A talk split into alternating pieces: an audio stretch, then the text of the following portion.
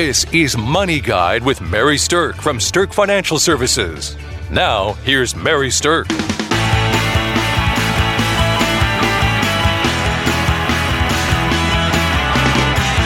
Welcome to Money Guide with Mary Sterk, and today we're talking about the concept of de risking your investment portfolio. Now, what I want to be really clear about when I'm talking about this is I don't mean taking all of the risk out of your portfolio. I'm talking about reducing it or minimizing it. So let's have a conversation about risk because so many people are reaching out to us concerned about risk right now, concerned about market volatility. So this is a perfect time to be talking about the actual risk levels that are part of people's investment portfolios. So, first thing I want to talk about is this, and that's where does risk come from? Well, in a portfolio, your risk that you have can come from a variety of different places. You can have market risk, which is about the market losing value and you actually losing money. You can have interest rate risk, which means you may have invested your money in something and that is more stable and has less market risk. But depending on what interest rates do, it might not make much interest for you. So you have the risk of your interest stream and your income from that not being as high as what you anticipated it to be. That's a real risk right now for a lot of investors because we have interest rates at such low levels right now. Another type of risk is called sequence of returns risk. And that's for people who are starting to approach retirement if you have a negative market condition in the first few years of your retirement where you're actually drawing out money, you really can put your entire portfolio at risk of not ever being able to recover from those early first few negative years. So there's many different types of risks that are out there, not just market risk. So when we talk about de-risking or reducing the risk in your portfolio, we want to try to hit on a number of those things to try to bring those risk levels down, but still attempt to have the potential for growth within your portfolio. So, one thing I want to mention is this. A lot of people have kind of a preconceived notion that the risk that they have in their portfolio comes just from the stocks that they own in their portfolio. And here's the thing stocks and bonds both carry risk. You can have both stocks and bonds make money, and you can have stocks and bonds lose money. Now, do they make and lose the same amounts? Not usually. Usually there's a difference in how much up or down they can both go. But I want to be really clear that bonds are not a safe haven against all risk. They certainly can carry risk of loss and bonds definitely carry that interest rate risk that I was mentioning earlier. Another thing that I want to talk about is precious metals. So, a lot of times when people are trying to de risk their portfolio, they think about moving money to precious metals, um, moving money out of traditional stocks and bonds. And while that can be a diversifier, I want to be really clear that precious metals can lose value too just like stocks and bonds can. So you have to be careful when you think about where risk can live, that you're really clear about the fact that many, many different types of investments that make up a portfolio do carry some level of risk and maybe more than one type of risk. Okay, so the next logical thing to talk about when it comes to risk is something that's called your risk tolerance. And for most people listening to this, you probably have heard that term before. You've probably heard the term risk tolerance or risk tolerance questionnaire, and you may be thinking, okay, yeah, that's really basic. But the truth is that this basic concept really does need to be the driver of many of your overall investment decisions. And that's really important to keep in mind. Back to the basics on this one, that makes a difference. So, what is risk tolerance? Risk tolerance is how much comfort level you personally have with the potential for losses and gains and the fluctuation between them with your investments. Not a very difficult concept, something that we can all really kind of understand. What a lot of people really don't get though is that there's five major tiers of risk levels. So conservative, moderately conservative, moderate, moderately aggressive, and aggressive. And as you move from conservative through those levels up to aggressive, the amount of risk in your portfolio is going to get bigger. So we kind of refer to that move from the conservative side dialing up to the aggressive side as a risk dial. And you can put your dialed in risk at any point in there that you want to. But for most people, we can understand that where we want to land is somewhere in one of those five categories conservative, moderate, conservative, moderate, moderately aggressive, aggressive. One of the things that I see people making mistakes on though is thinking that all of their money should have the same risk tolerance level. And so when people take a risk tolerance quiz, let's say that it tells them, oh, you are moderately aggressive with the way you're answering these questions a lot of people mistakenly put 100% of their portfolio then into something that is moderately aggressive. And they have all of their assets allocated with that same risk level. And what I want you to understand is that is not the ideal way to diversify the risk and minimize it in the most appropriate way within your overall retirement portfolio. So, what does that mean?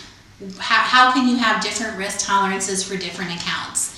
Well, that all connects to another investment concept that's called time horizon. Time horizon is all about how much time will it be until you're likely to actually spend that money. Most of your money has different time horizons. The money that you have in your bank, in your checking account, that time horizon might be until tomorrow when you're going to pay your bills with it.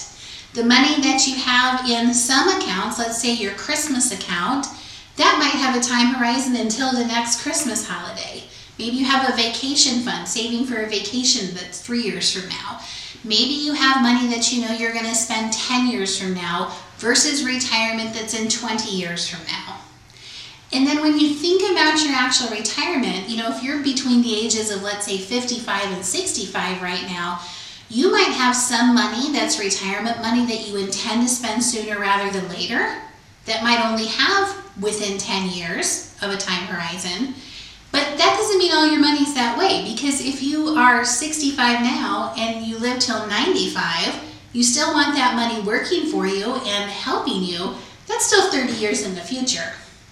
So, beyond just figuring out what your risk tolerance is, savvy investors are going to determine what's the time horizon for each different piece of their investment portfolio and then assign a very specific and deliberate risk tolerance level based on that asset's time horizon. So, this takes the basic concept of risk tolerance level to a more advanced concept of tying the risk tolerance level to the time horizon that you have for your assets. So, what's the best way to do that? I would say that one of the best ways to do that is to seriously sit down and look through all of your assets. To think about when am I going to spend this money? What are my goals and objectives? And how do those line up with what I want this money to do for me? You know, that ties to another concept that's called your money philosophy. And the thing about it is this money really isn't about what it can actually buy you or give you a feeling of comfort or security or happiness. The only thing money really does is that it buys you the ability to have choices. And when you have choices, you're going to choose how to spend that money based on what you want to choose to have happen in your life. And so when you think about that and you're you're thinking about how do you reduce the risk in your portfolio so you're most comfortable with things, it has to tie with these choices that you want to live. Some people are going to make a choice to send their kids to a four-year private school. Some people are going to make a choice to send their kids to a trade school. That choice has a radically different financial impact. In retirement, some people are going to choose to buy a lake house. Some people are going to choose to go into retirement debt free. And those two choices might have a completely financial, you know, different impact for you. So the moral of this story is that your money philosophy, which is about how you want to spend your money, what choices in your life you want to make, your money has to align to support that. And anybody can spit out graphs and charts and numbers at you. But one of the things that we're really good at is helping people figure out what is important to them, what their financial goals and objectives are, and then actually helping them align their money in a way that supports the life that they want to live.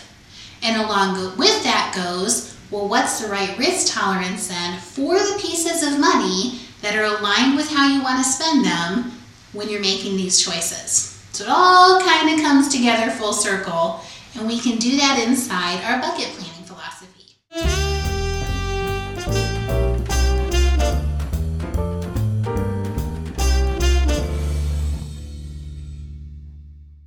Congratulations to Mary Sterk for being named three years in a row to the 2020 Forbes list for Best in State Wealth Advisors and Top Women Wealth Advisors.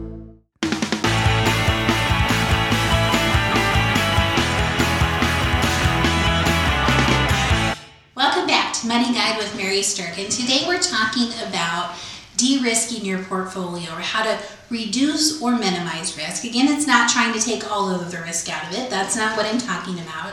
It's trying to figure out how do you set up the minimal amount of risk and still capture the maximum potential gain with the way that you feel comfortable. So we talked about the basic concept of the risk tolerance questionnaire and, and understanding what risk level you're at.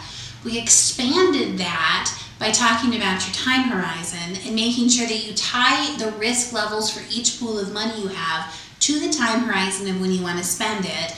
And then we further enhance that concept with talking about your money philosophy, making sure that the choices that you want to make in your life are supported and aligned with the way you have your money set up. Okay, so let's talk about the bucket planning concept that really ties this all together.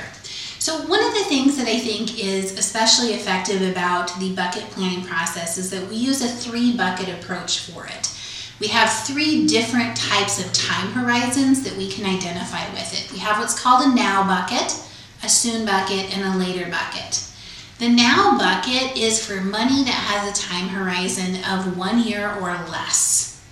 The soon bucket is money that has a time horizon between 1 to 10 years from now.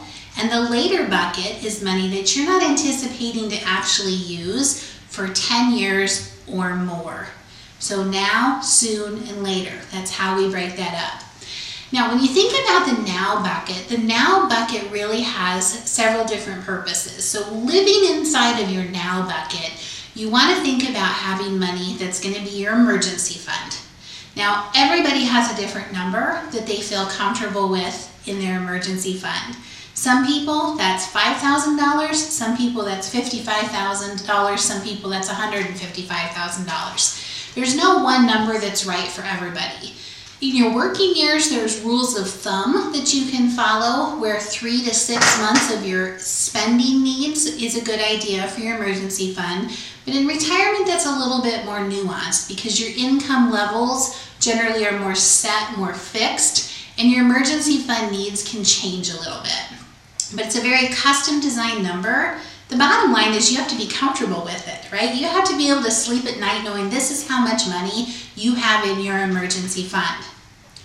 Another type of money that lives in the now bucket is planned expenses. So if you know you're going to spend money on something in the next year, let's say that you need a new car, let's say you're going to remodel your house or you have a wedding to spend some money on.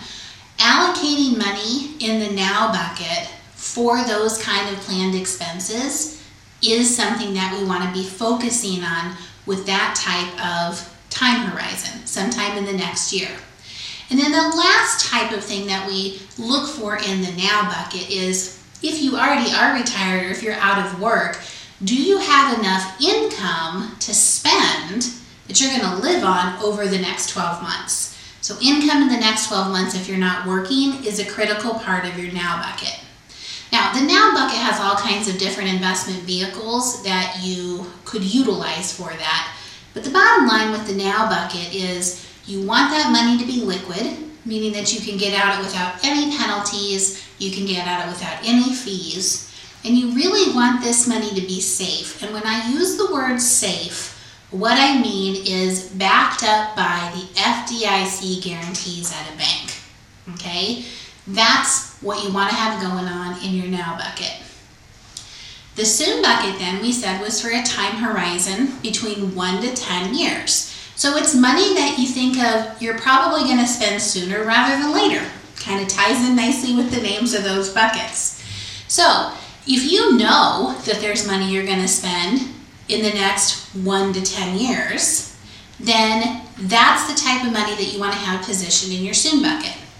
So, thinking through what that might be, if you're younger, you might have an expense, but you might not anticipate having it for five years. So, maybe it's money you want to buy that dream home with in five to seven years. That should be allocated in the soon bucket.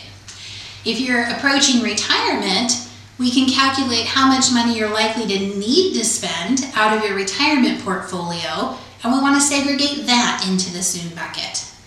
If you're already in retirement, but you're not pulling things out of your retirement accounts because your maybe your income is enough through Social Security or pensions, we actually really want to take a hard look at your required minimum distributions that are going to be forced out of your portfolio between 1 and 10 years from now.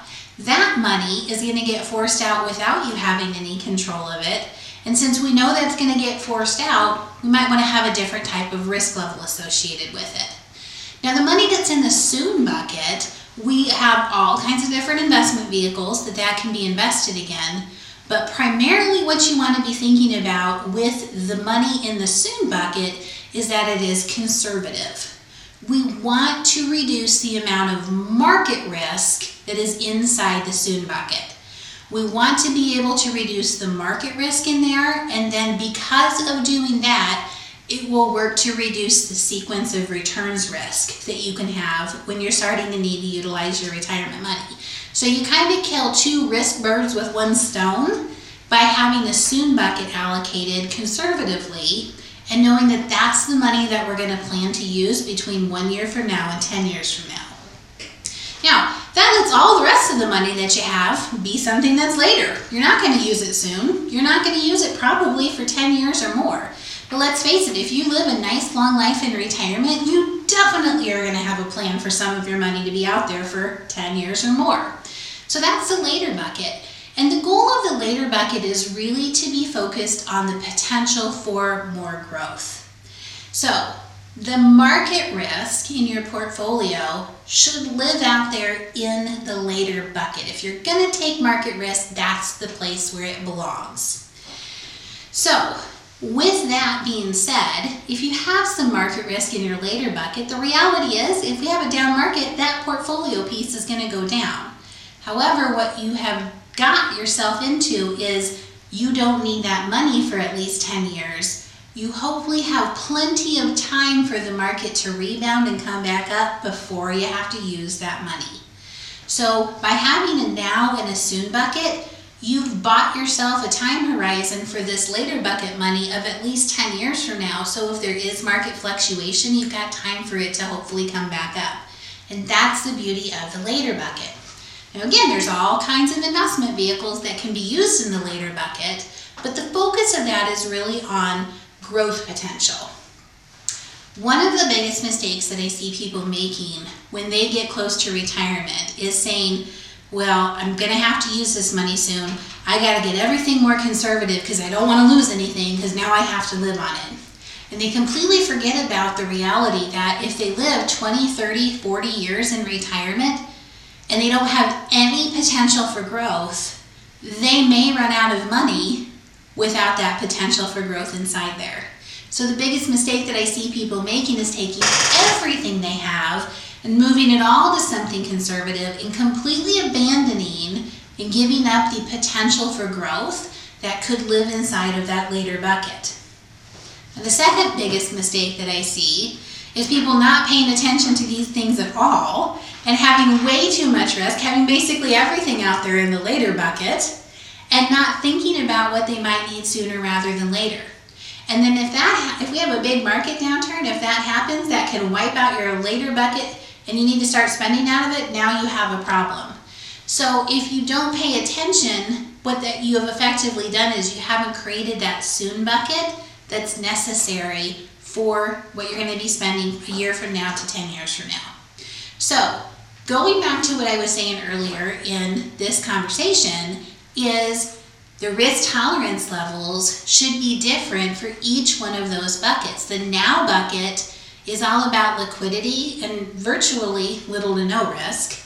The soon bucket is all about conservative risk, and the later bucket is growth oriented risk. So, different types of risks for the different time horizons of your money set up in such a way to be able to buy and fund and spend the money in the way you want to, choose to, for the experiences you want to have be a part of your life. And that's how a bucket plan ties these things so well together for people. It ties your risk tolerance, it ties your time horizon, ties your money philosophy together, and ultimately, when done well, really does help reduce the overall risk of a portfolio to be completely in line with what your comfort level is. So, for those of you who are looking to figure out a way to de risk your portfolio or reduce and minimize some of the risk and align things the way that are, is most effective for you, I highly encourage you to reach out to one of our advisors and schedule a call, schedule a Zoom meeting, schedule an office meeting. Come in and visit with somebody about your situation and let's see if a bucket plan makes sense for you. I hope this has been valuable information as you think about your own portfolio and the risks that you have. And thanks for listening to Money Guide with Mary Sterk. The views expressed are not necessarily the opinion of your audio provider and should not be construed directly or indirectly as an offer to buy or sell any securities or services mentioned herein. Investing is subject to risks, including loss of principal invested. Past performance is not a guarantee of future results. No strategy can ensure a profit nor protect against loss. Please note that individual situations can vary. Therefore, the information should only be relied upon when coordinated with individual professional advice. Securities and investment advisory services are offered through Woodbury Financial Services Incorporated, member FINRA SIPC. Insurance offered through Sterk Financial Services, which is not affiliated with Woodbury Financial Services Incorporated. Neither Woodbury Financial Services Incorporated nor its representatives provide tax or legal advice you should consult a qualified attorney or tax professional to answer your specific questions. Sterk Financial Services is located at 350 Oak Tree Lane, Suite 150, Dakota Dunes, South Dakota, 57049, and can be reached at 605 217 3555. Forbes Best in State Wealth Advisors list includes 10 recipients per state. The award is based on qualitative and quantitative data rating thousands of wealth advisors with a minimum of seven years of experience and weighing factors like revenue trends, assets under management, compliance records, industry experience, and best practices. The award is not based on portfolio performance or client reviews. There is no fee in exchange for rankings. Third party rankings and recognitions are no guarantee of future investment success and do not ensure that a client or prospective client will experience a higher level of performance or results. These ratings should not be construed as an endorsement of the advisor by any client, nor are they representative of any one client's evaluation.